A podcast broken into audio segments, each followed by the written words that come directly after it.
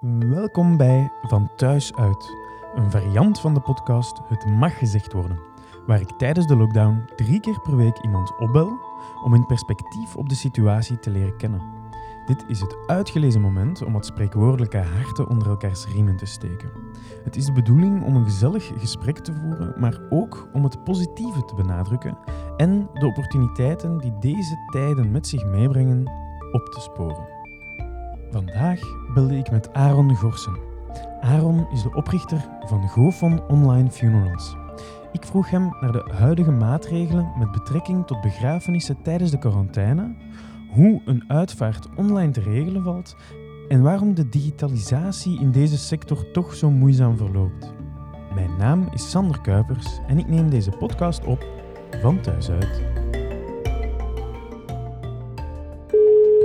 Hallo met Aaron. Hey Aaron, het is Sander. Hoe gaat het met u? Met mij gaat het eigenlijk goed in de mate van het mogelijke van in deze tijden. Ja. Wat ik wel zo'n beetje mis is het sociaal contact met mijn vrienden en zo. Maar ja, voor de rest gaat het wel wat. Ik ook, ik ook. Zeg Aaron, de reden waarom ik u, u bel is om te babbelen over, over uitvaarten eh, en over uw job natuurlijk. Kunt je eerst al eens schetsen hoe het zit met de richtlijnen omtrent uitvaarten en begrafenissen momenteel? Momenteel zijn er inderdaad een aantal richtlijnen opgelegd door de overheid, zowel federaal als Vlaams, voor onze sector. Het is eigenlijk een beetje begonnen met dus dat de horeca ook toe is en dan uh, en dat is ook wel dat er geen koffietafels konden plaatsvinden. En dan hebben ze dan een beetje beginnen naar de respecteren toe dat momenteel zelfs maar 15 personen aanwezig mogen zijn op de uitvaart. En onder andere moet ook het fysiek contact beperkt worden om de uitvaart te regelen. Ja. Daar hebben wij nu al wel een enkele maand een oplossing voor via onze website www.gofond.be. Waar eigenlijk mensen dus online een uitvaart kunnen regelen. En we zien dat zeker in deze tijden, dus mensen daar zelfs wat meer gebruik van beginnen te maken.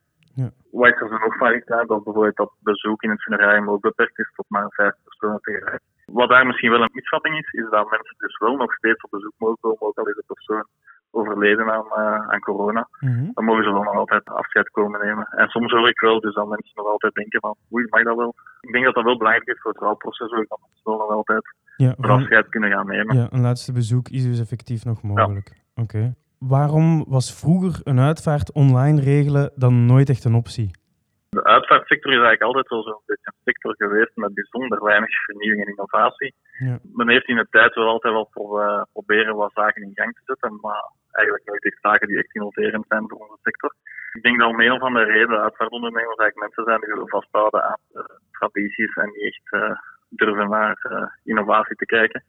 En daar hebben mijn ouders wel altijd wel wat willen meegeven om toch op zoek te gaan naar nieuwe dingen en naar hoe kunnen we het anders doen of wat kan nog beter of wat kan nog vernieuwender. Dan zijn wij een drietal jaar geleden beginnen onze website te vernieuwen.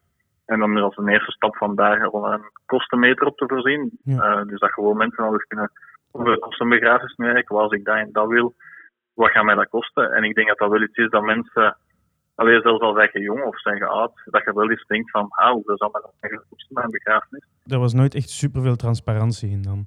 Nee, die transparantie was er eigenlijk helemaal niet in onze sector. En ja, dus nu kunnen mensen gewoon van thuis uit, zonder dat ze een afspraak moeten maken bij een begrafenis, gewoon eens bekijken van wat kost mij dat nu eigenlijk. Mhm. En dan eigenlijk van daaruit zijn we beginnen verder denken. En dan moet eigenlijk nog een stap verder van waarom kunnen we niet eigenlijk gewoon alles online plannen en dan ook bestellen. Ja. Dan zijn we dat beginnen uitwerken, eh, ongeveer iets langer dan een jaar geleden.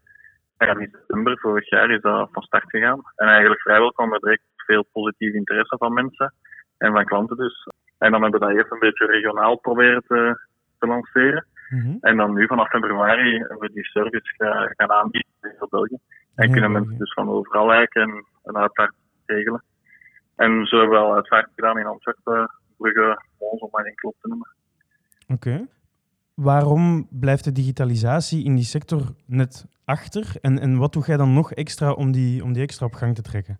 Ja, ik denk persoonlijk dat dat te maken dus heeft met dat die, allee, de uitvaartsector en een begrafenis vooral uit tradities bestaat. En dat zij eigenlijk de begrafenis willen vasthouden aan die traditionele gebruiken van vroeger en daar niet te veel aan veranderen. En dat mensen sowieso wel al heel gevoelig zijn voor verandering.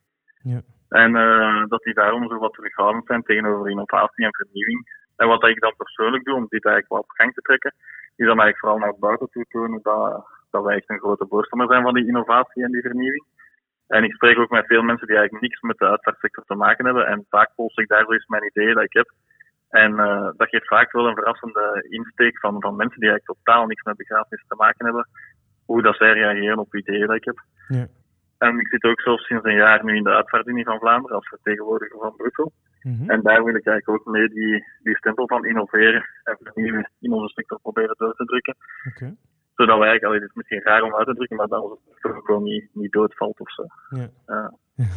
Verder nog, want ik, ik, kan me, ik kan me wel voorstellen, een uitvaart dat is iets, iets heel persoonlijk, dat is iets heel sterk. Welke moeilijkheden brengt een uitvaart online regelen dan met zich mee?